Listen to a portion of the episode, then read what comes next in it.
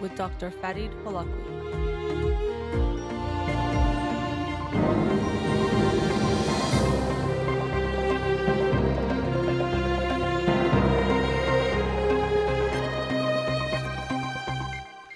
Good evening and welcome to In Session with Dr. Fadi Holakouee.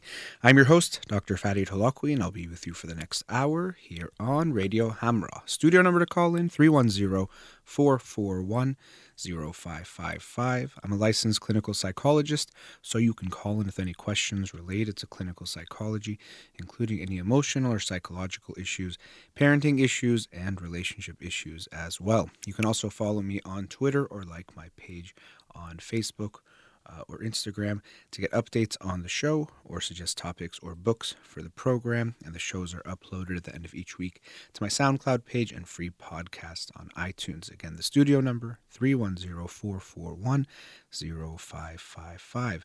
Um, before I begin with the summary of the book for this past week, wanted to announce the book for the coming week. Uh, it is Emotional Awareness, a conversation between the Dalai Lama and Paul Ekman. Uh, the Dalai Lama, of course, you know. Paul Ekman is a psychologist, and so together throughout this book, they have a conversation looking at things like meditation and also where science can aid meditation and uh, vice versa. And I don't know much about the book because I haven't started it yet, but I'll have it ready for next week on Monday. So that's Emotional Awareness, a conversation between the Dalai Lama and Paul Ekman. All right, the book for this past week was Moonwalking with Einstein by Joshua Foer. Moonwalking with Einstein, the art and science of remembering everything. And like me, when you hear that title, Moonwalking with Einstein, you wonder how it has to do with the art and science of remembering everything. And I hope I'll remember, no pun intended, to later on in this segment mention why he titled the book that. But what the book is looking at is this the author Joshua Foer, who is a journalist, and basically his experience of learning about what he calls mental athletes or these people who compete in memory competitions. And it's an incredible story because he goes one year, I think it's 2005, to cover the Mem- USA memory competition and sees what it's like and talks to some of the contestants. And then he decides to actually, in a uh, way of doing participatory journalism, experience what it's like to try to learn the techniques or become good at these uh, types of exercises himself and ends up participating after training the whole year uh, to become a mental athlete and to pr- improve his mem- memory using the techniques he gets being coached by one of them and he ends up winning the USA Championship the next year, which is quite incredible. Uh, and so the book follows his journey uh, along this path, but also talks about some of the science of memory, uh, looks at some people who have issues with memory or maybe different memories than typical people. For example, individuals who have amnesia, either from an accident or a disease or tumor of some kind, and also people who have incredible memories, including um, the individual who was uh, the movie Rain Man was about. And it's a really interesting story. And even the first few pages after I read it, I thought, okay, I don't know exactly if I'm going to like all of the content of the book, but I'm going to enjoy reading it because he's a good writer and he presents the stories in a good way. And that's how I felt. But I actually also enjoyed the content of the book as well. So, when we think of these people in these competitions who, for example, will take a deck of cards and after just a few minutes or even less of looking at that deck of cards in a certain order, can tell you without looking the order of the cards. So they look at the cards for a few minutes. Um, the world record, incredibly, is around 30 seconds, and I think he said that mark was broken. So imagine looking at a deck of 52 cards for 30 seconds, quickly fanning through it, handing it to someone, and being able to count off and recite each of the cards. King of spades, seven of hearts, three of spades, four of clubs, all the way through in the perfect order. Now, we might think, well, these people just have incredible memories. And sometimes we ask ourselves that question, or you tell people, or do you have a good memory, or I have a good memory? It's something that we think of as some kind of a fixed trait about us. This is how good my memory is, and these are the limits. But as he displays in the book and through his own journey, what we find is these people who are so good at memorizing things like cards, they also memorize numbers or names, uh, poetry, different things. It's not that they have some exceptional memory that the rest of us don't have. It's actually that they learn techniques and practice those techniques and come up with mnemonics to help them memorize any type of thing. So, really, it's not that they're so good at memorizing things and they hold this all in their head in a way that we can't do, but it turns out rather that they use these techniques to make it easier for them to remember.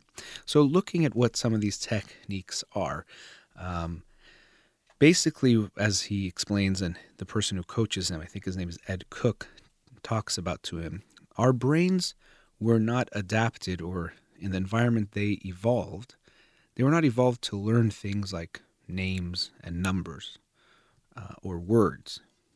They were not evolved to learn how to do these things because they weren't even existing back then. What they were good at is things like finding the route back home, knowing where the edible plants were and the non edible plants, and also being able to differentiate the edible ones and the not edible ones. So we're very good at visual memory, but we're not very good at remembering things like lists and words. And in our day and age, it's actually things like lists and words that we usually need to know. And unfortunately, we're not so good at them. So, in order to be able to remember things like lists, words, and numbers, the techniques that have been created, and many of them exist thousands of years, back to even Cicero and how he would memorize his speeches, uh, one of the ones I'll, I'll talk about is called the memory palace. And essentially, what we're doing is we're taking things like words, lists, names, things that we're not good at remembering, and turning them into visual stimulus that's easier for us to remember. So, the memory palace technique is essentially you think of a, a place that you know very well, a structure, let's say like a home, maybe the home that you grew up in or the home you currently live in and it's a, a home or area you know very well, and you can pick different spots in that house and go through them one by one. And what you do is you turn the words or the names or the numbers into images and you put them in each one of those places. So, for example, he talks about uh, the first time he practiced the technique with the person who was going to be his coach, Ed and he says, okay, remember your childhood home. And he says he could vividly remember the home. And he says, okay, first we're going to start, you're going to memorize this list of things I need to buy or do before I go on my trip. And he says, okay, first starting in front of the driveway, you're going to put the first thing there. And so it was something like pickled garlic. And he says, I want you to see it there. Even if you can smell it, that's good. And imagine what it smells like. The more uh, senses you get involved, and the more vivid it is, the more likely you are to remember it. Then he goes to his front door. The next thing was to buy cottage cheese. And he says, Okay, now I don't want you to just think of a little thing of cottage cheese. Think of a big tub of cottage cheese and imagine Claudia Schiffer sitting in that tub and rubbing the cottage cheese on her body.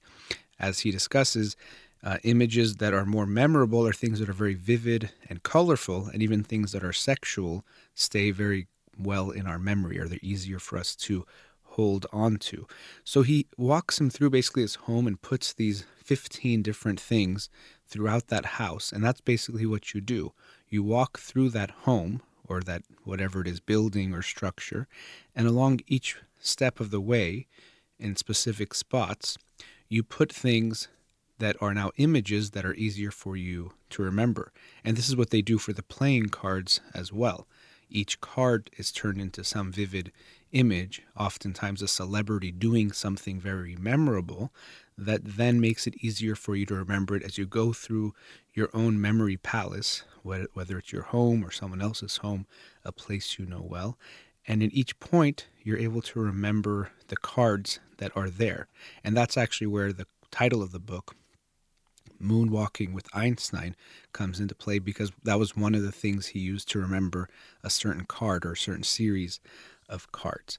So, as he himself experienced, as much as you might think, well, these people who win memory championships have some exceptional cognitive ability, they are savants or geniuses, and it's not people like you and me, he showed that although at first he really had no special ability and he did some tests that showed that, he was able to become the US champion because he put in dedicated practice into uh, learning these techniques and becoming better at utilizing them. And related to that, I'll get back to the idea of memory that he he talks about more.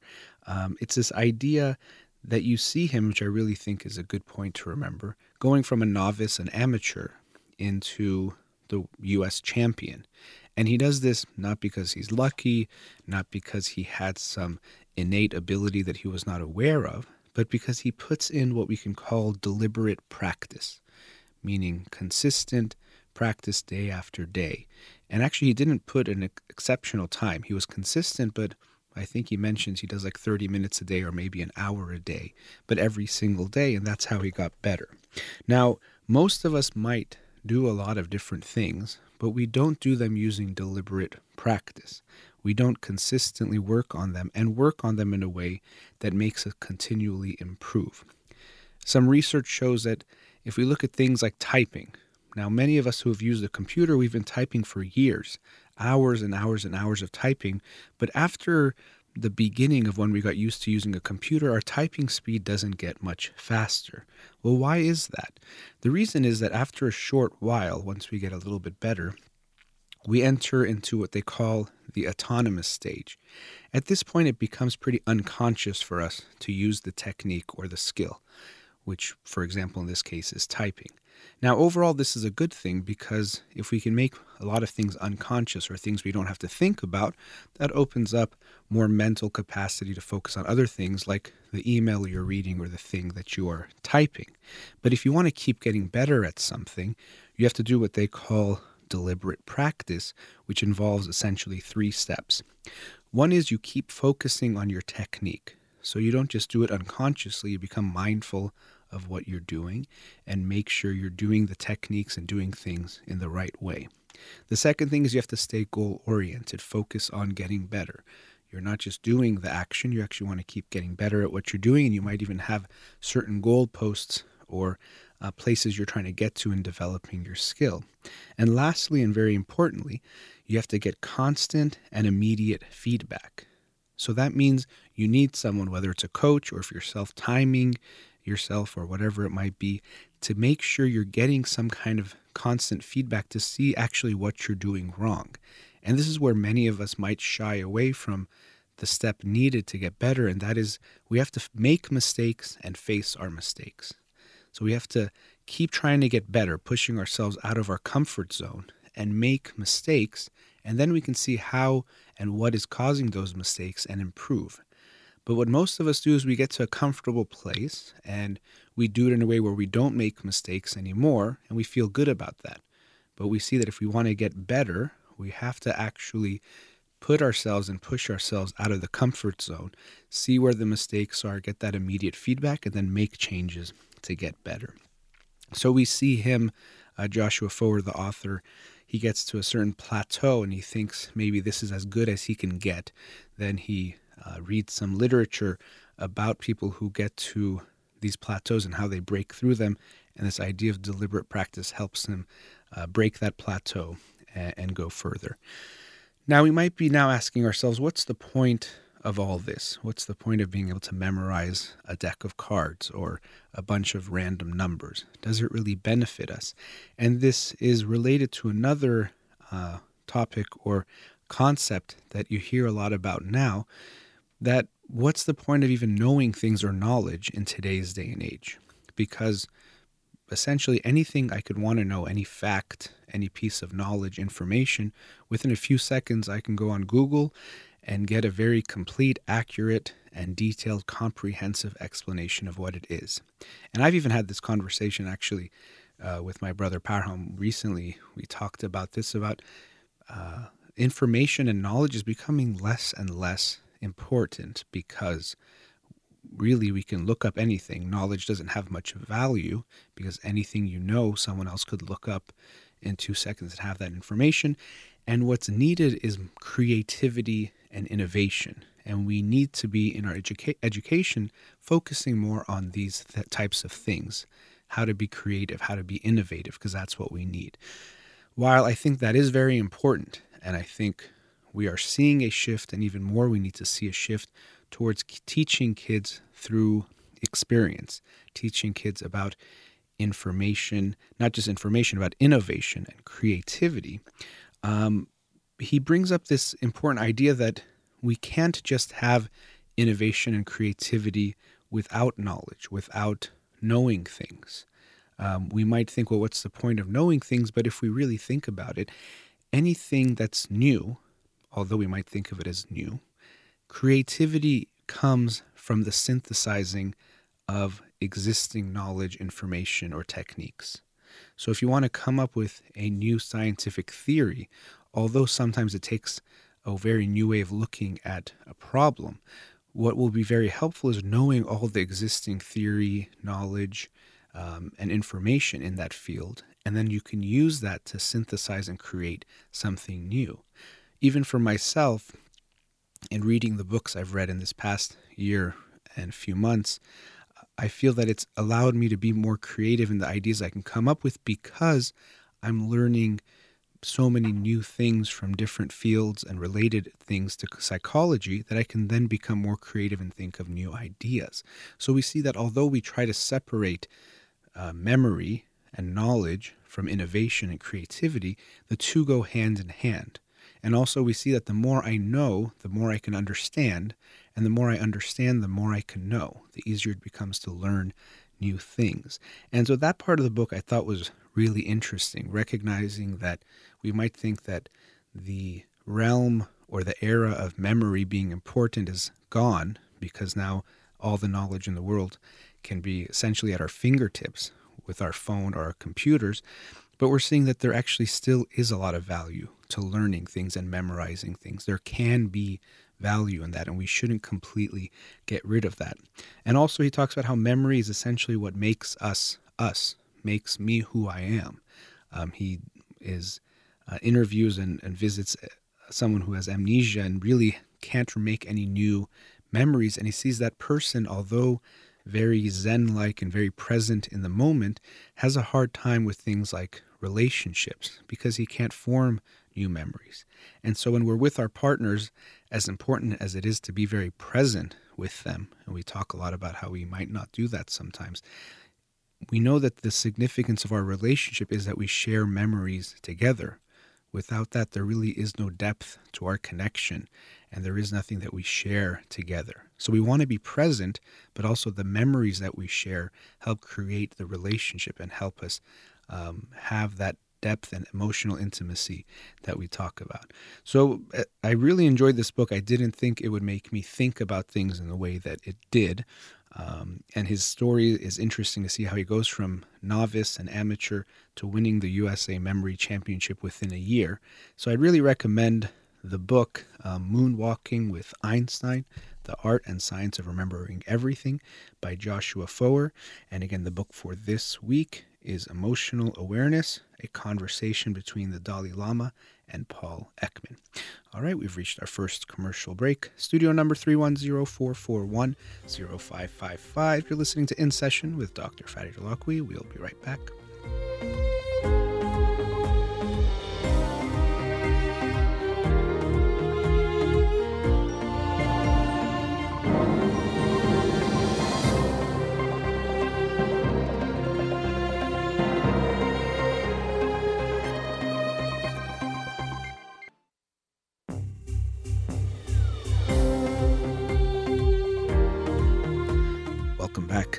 You know, the first segment, I was talking about the book Moonwalking with Einstein by Joshua Foer that uh, I really did enjoy. And I really will say more than I anticipated enjoying a book about people memorizing things. I thought it would just be interesting to read it, but uh, it made me think about a lot of different issues. And some of them I brought up, but I wanted to continue on them in this uh, segment.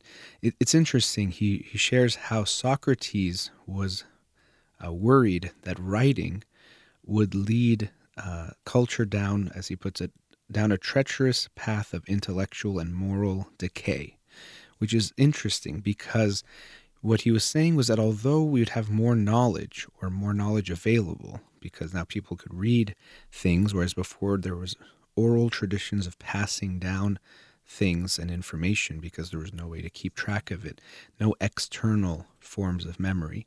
Um, but people would be so dependent on those things that they would become, as he puts it, empty vessels. So they themselves would not have anything within themselves.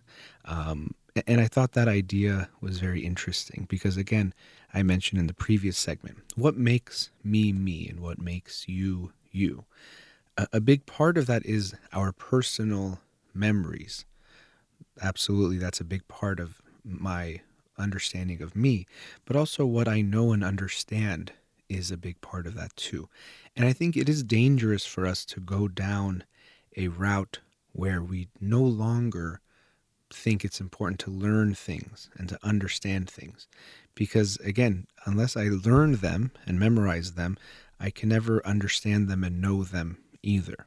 They go hand in hand. The more I know, the more I understand. The more I understand, the more uh, I can know. And so we, we need to learn things and not lose sight of this. So, as much as we can think that the only thing that matters now is thinking creatively and innovatively, and we don't need to learn things anymore, there, there's two issues I have with that, that the book he himself talks about and, and I agree with.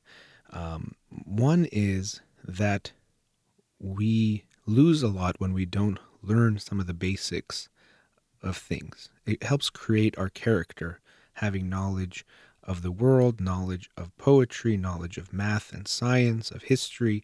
This adds to who we are.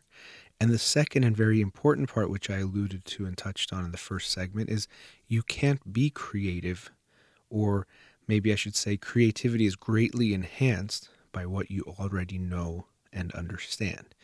Even if we take a field like an artistic endeavor, like dance, we can think, of course, dance is very artistic and expressive, and the person has to feel the music and let that be expressed. So maybe there's no need to know anything or understand anything in the past. Maybe that holds us back. But really, what we find is learning the technique and learning the history and understanding all the different types of dance and expressing them will enable the person to then come up with some type of innovation or twist on that, add their own personal touch. But it's not out of thin air that they have that creativity, even though it might come to them in a moment's inspiration. It also is based on that foundation of what they already know and understand and have practiced. So without that understanding, without that knowledge, it is virtually impossible to be creative, or our creativity is stifled.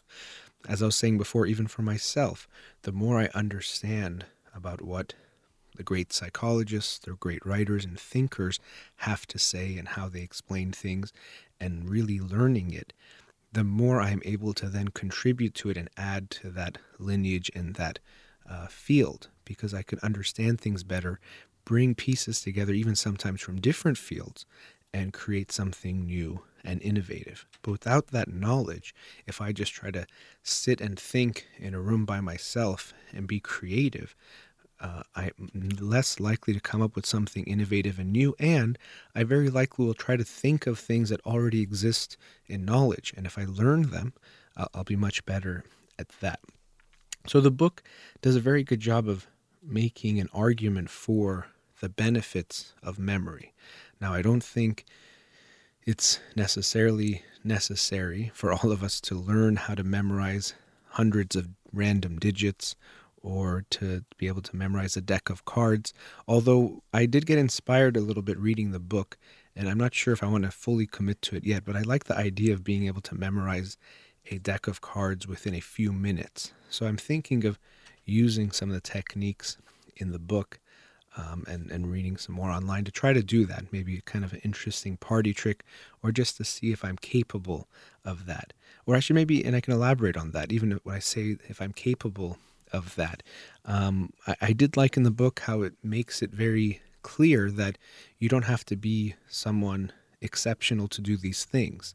And that idea that, oh, I have a bad memory or I have a good memory, um, or so if my memory is so bad, I can never do something like this. But as he puts it, we all really have the hardware that can memorize these things. We just need to learn the software, these types of tools and mnemonic devices to be able to memorize these types of things. So we all are capable of this.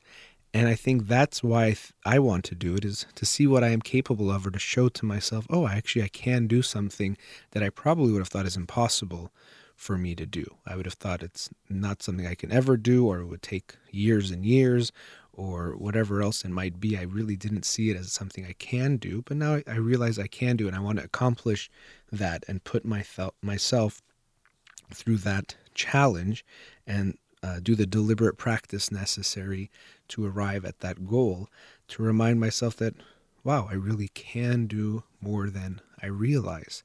And that to me is another big piece of this book the idea of deliberate practice. That we think very often that we're at a fixed place. Okay, this is as good as I can be at this, or I can't get any better at this skill or this task. But what they find is very often or maybe in a different way, the years that we do something is often not very related to how good we are at that thing. Because as I mentioned before, we kind of get stuck at a certain place. We get to an autonomous stage where we no longer improve. We make it unconscious, we don't focus on the technique, we don't have a goal, and we don't get feedback. Even he talks about certain doctors like mammographers who look at x rays and have to determine tumors and cancers and things of that sort, very often they don't get better over time because usually the feedback they get is months or years after the fact. So they make a diagnosis, or they say there is no diagnosis. It's, let's say, uh, malignant or benign, or there's nothing to worry about, or there is something to worry about, but they don't get the immediate feedback to learn about the experience that they had. And months later, if I come back to you and say, oh, remember that one time you saw that x ray? It turns out you saw it wrong. You're not going to learn much from it because the feedback is not immediate enough for you to be able to learn something from that. And interestingly, he talks about a psychologist who looks at these things, and a suggestion he made is to train doctors, uh, this this type of doctors, to look at old cases. So cases that have already uh, finished years later and we, we know now what happened, have them look at the x rays or the images and determine what they think they see, and then they can get immediate feedback. So the doctor can say, okay, I think this tumor is malignant and this is concerning and there needs to be surgery. And then they can tell them, well, the result was there was no surgery necessary, it was a benign tumor. And then the doctor can actually learn from what he or she did or didn't do or what they saw and get better. So we see that experience itself is not enough. Experience can be helpful, but it's a certain type of experience. It takes that deliberate practice to get better at whatever it is. And really, any skill we do, this book was about memory, but whatever it is you want to get better at, we can recognize that as much as we might think we've reached our plateau or we've reached uh, our limit, it's just a plateau, meaning that we can go further and so let's push ourselves to get better and using the techniques of focusing on technique, staying goal oriented, and getting constant and immediate feedback, we can get better. And especially that third one, getting constant and immediate feedback. We might not like that. It often requires getting a coach or a trainer or someone to look over our shoulder to see what we're doing. And oftentimes that means we can get some feedback we don't like oh, you're actually making mistakes. You're not doing this right. You can do it better if you do it this way. And it forces us, one, to have to get out of our comfort zone because we've already gotten to a place we feel good about. And two, to actually look at ourselves and maybe realize I'm not as good as I thought I was, or uh, I could be better and I haven't tried to get better. And that doesn't always feel very good. But if you do value getting good at something, this is what you need to do. And this is what we all can do. Um, so, again, I really did enjoy this book, which, although focusing on memory is what I thought it was going to be about, made me think about a lot of different things and really think about how what is it in my own life that I can get better at, but I haven't tried to get better at, that I keep having experience in, but I'm not necessarily putting the right type of practice in to get better at that. So, again, I, I didn't plan on doing two segments on the book, but I did enjoy it a lot and didn't finish everything I wanted to say. So, that was some more thoughts on Moonwalking with Einstein by Joshua Foer.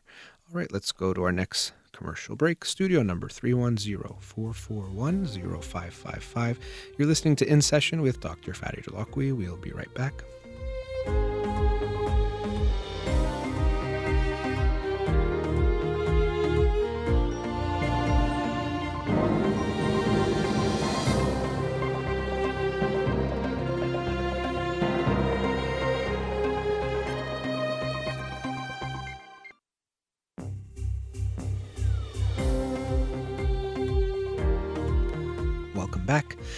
You know, this past weekend I got to do uh, have an amazing experience, something that I really enjoyed and I was excited about for the the weeks leading up to it, or the I forgot how long I knew about it, maybe two weeks, and that was that on Saturday of this past week weekend, I got to go with the kids from School on Wheels to see the movie Black Panther.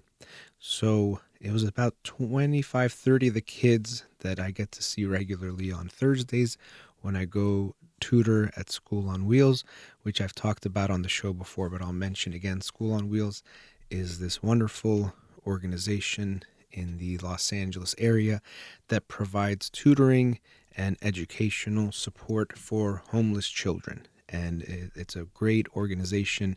If you want to get involved, you can go to schoolonwheels.org to learn more about it. You can become a tutor quite easily, just have to go through a, a short process. Um, or you can donate money to this organization that I've seen their great work, so I can vouch for your money going to a good place. Um, but one thing we know is that although education is supposed to be seen as a great equalizer, meaning that it can help you if you're in poverty to come out of poverty or to move up the social ladder, so to speak we see that children who are in poverty don't get the same benefits from education or they are faced with many disadvantages disadvantages that make it harder for them to benefit as much as others.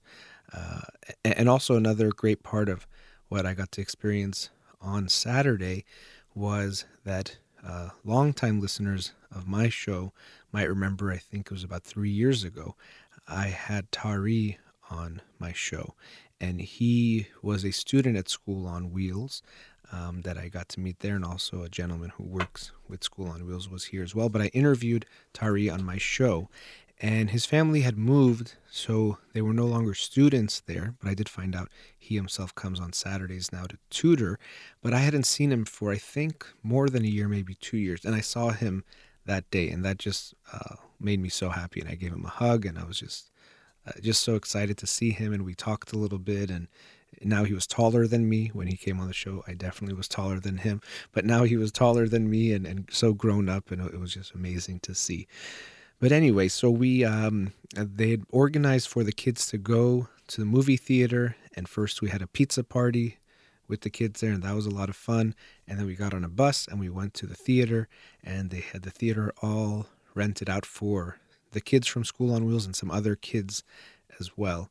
And we enjoyed the movie and they were so excited and it was great.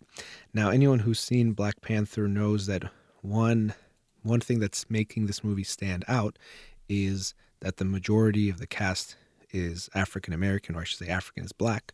And uh, this has been wonderful because many people uh, of the African American community here in the United States have never really had a superhero, a Marvel superhero, to look up to as the main character in a movie and to really resonate with and have that representation that, oh, look, that could be me. And you definitely saw it with the kids there, and they were all so excited during the movie, and that that really does make an impact. And that's why I was so excited to be involved with this.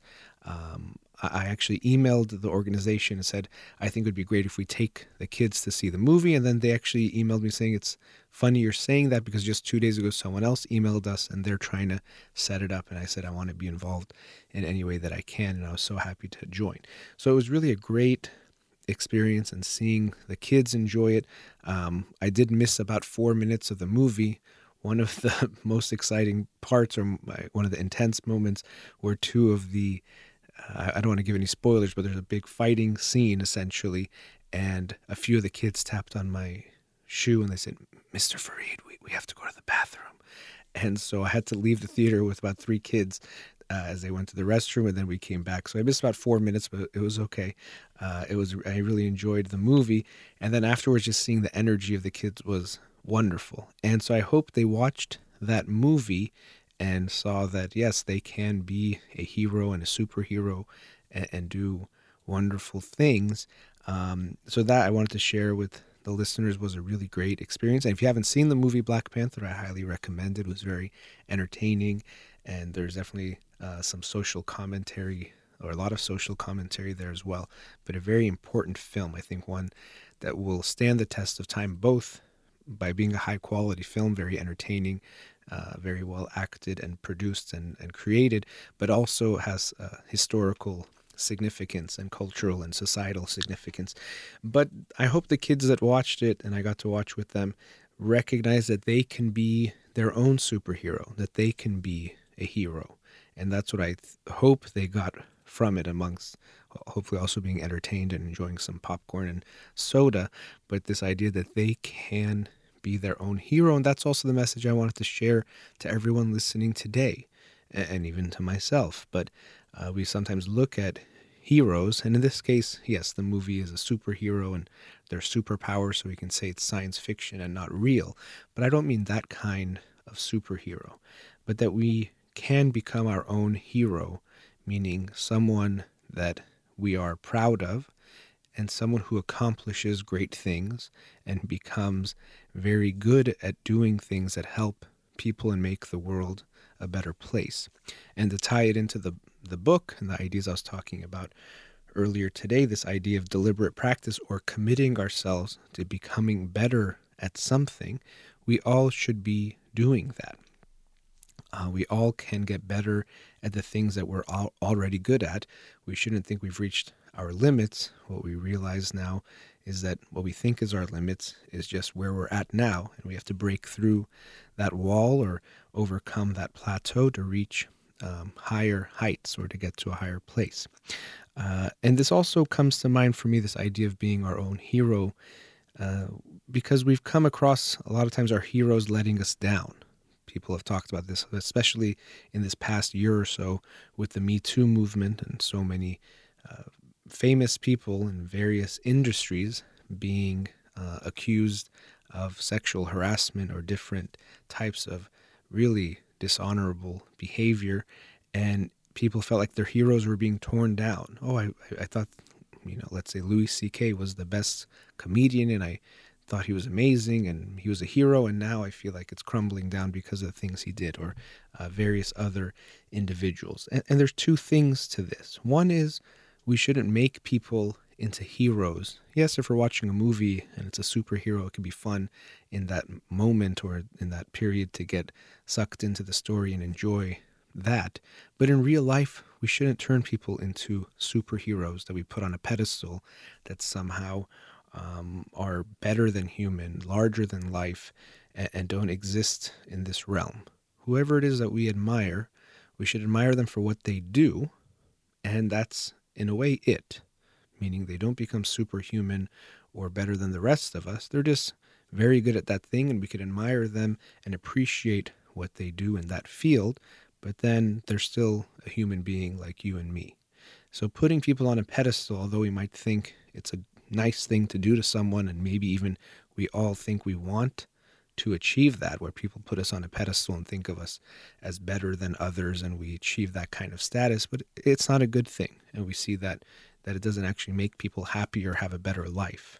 It's not worth much. But also for ourselves to put people on this level where we think they're better than us and they're so incredible and they're different from us, it doesn't do us any favors in a few ways. First of all, it makes us see these people as superhuman when actually I think it's better to think of them as being very human but achieving something remarkable, meaning they've probably worked very hard, they've been dedicated, or maybe they've been a very good person in a certain way that's created wherever it is they are now in that field or in their career. So it's for me, rather than thinking of them as some kind of savant, he also talks about in the book Moonwalking with Einstein, or some kind of, you know, unique talent that just had to be destined for greatness. I'd rather acknowledge the hard work and dedication, the deliberate practice that it took for them to get to that place.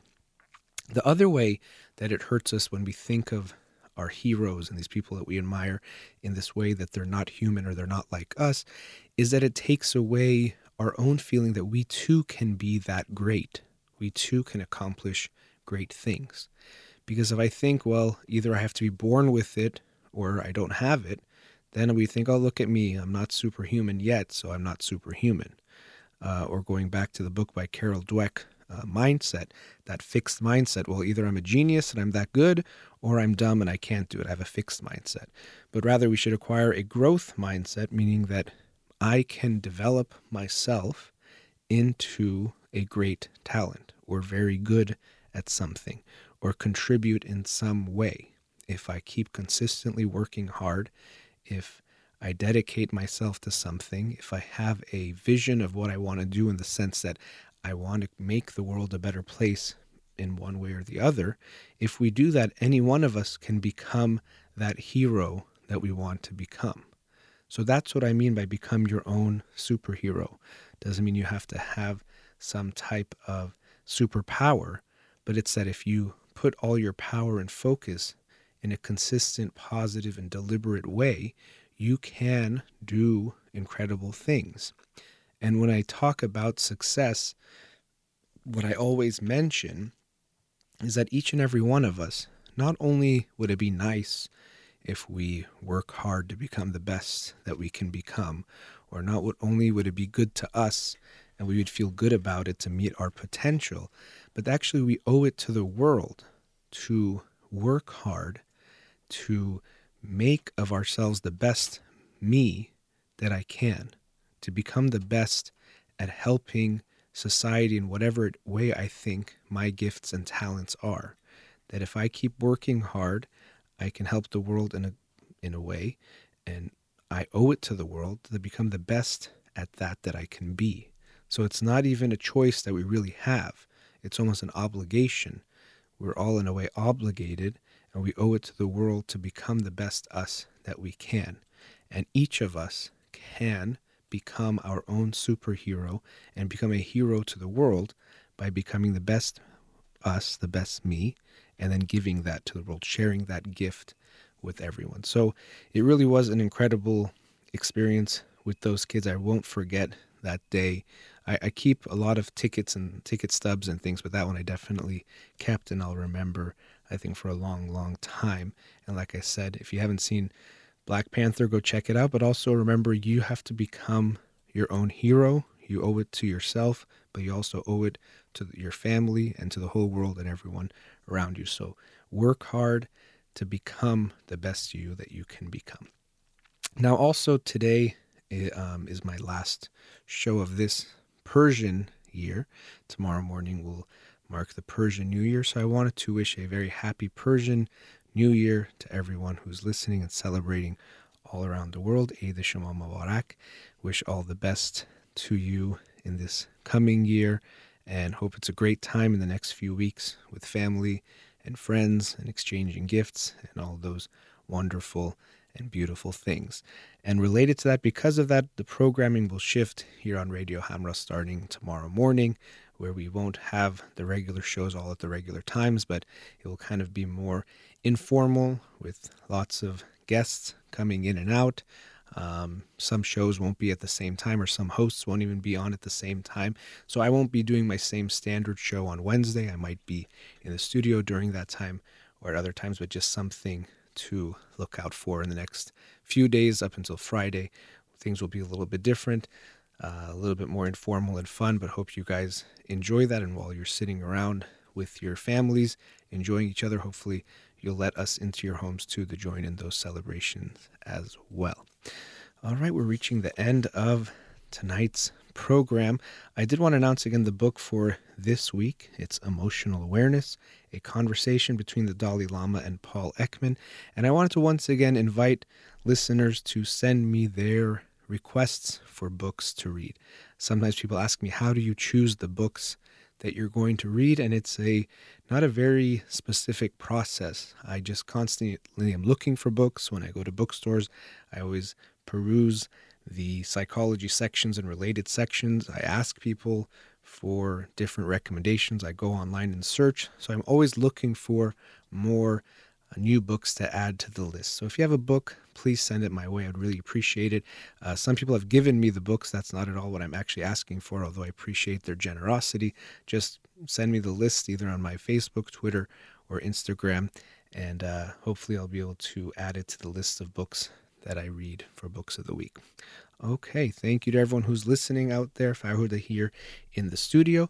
You've been listening to In Session with Dr. Farid Holakouee. Have a wonderful night, and again, عید شما مبارک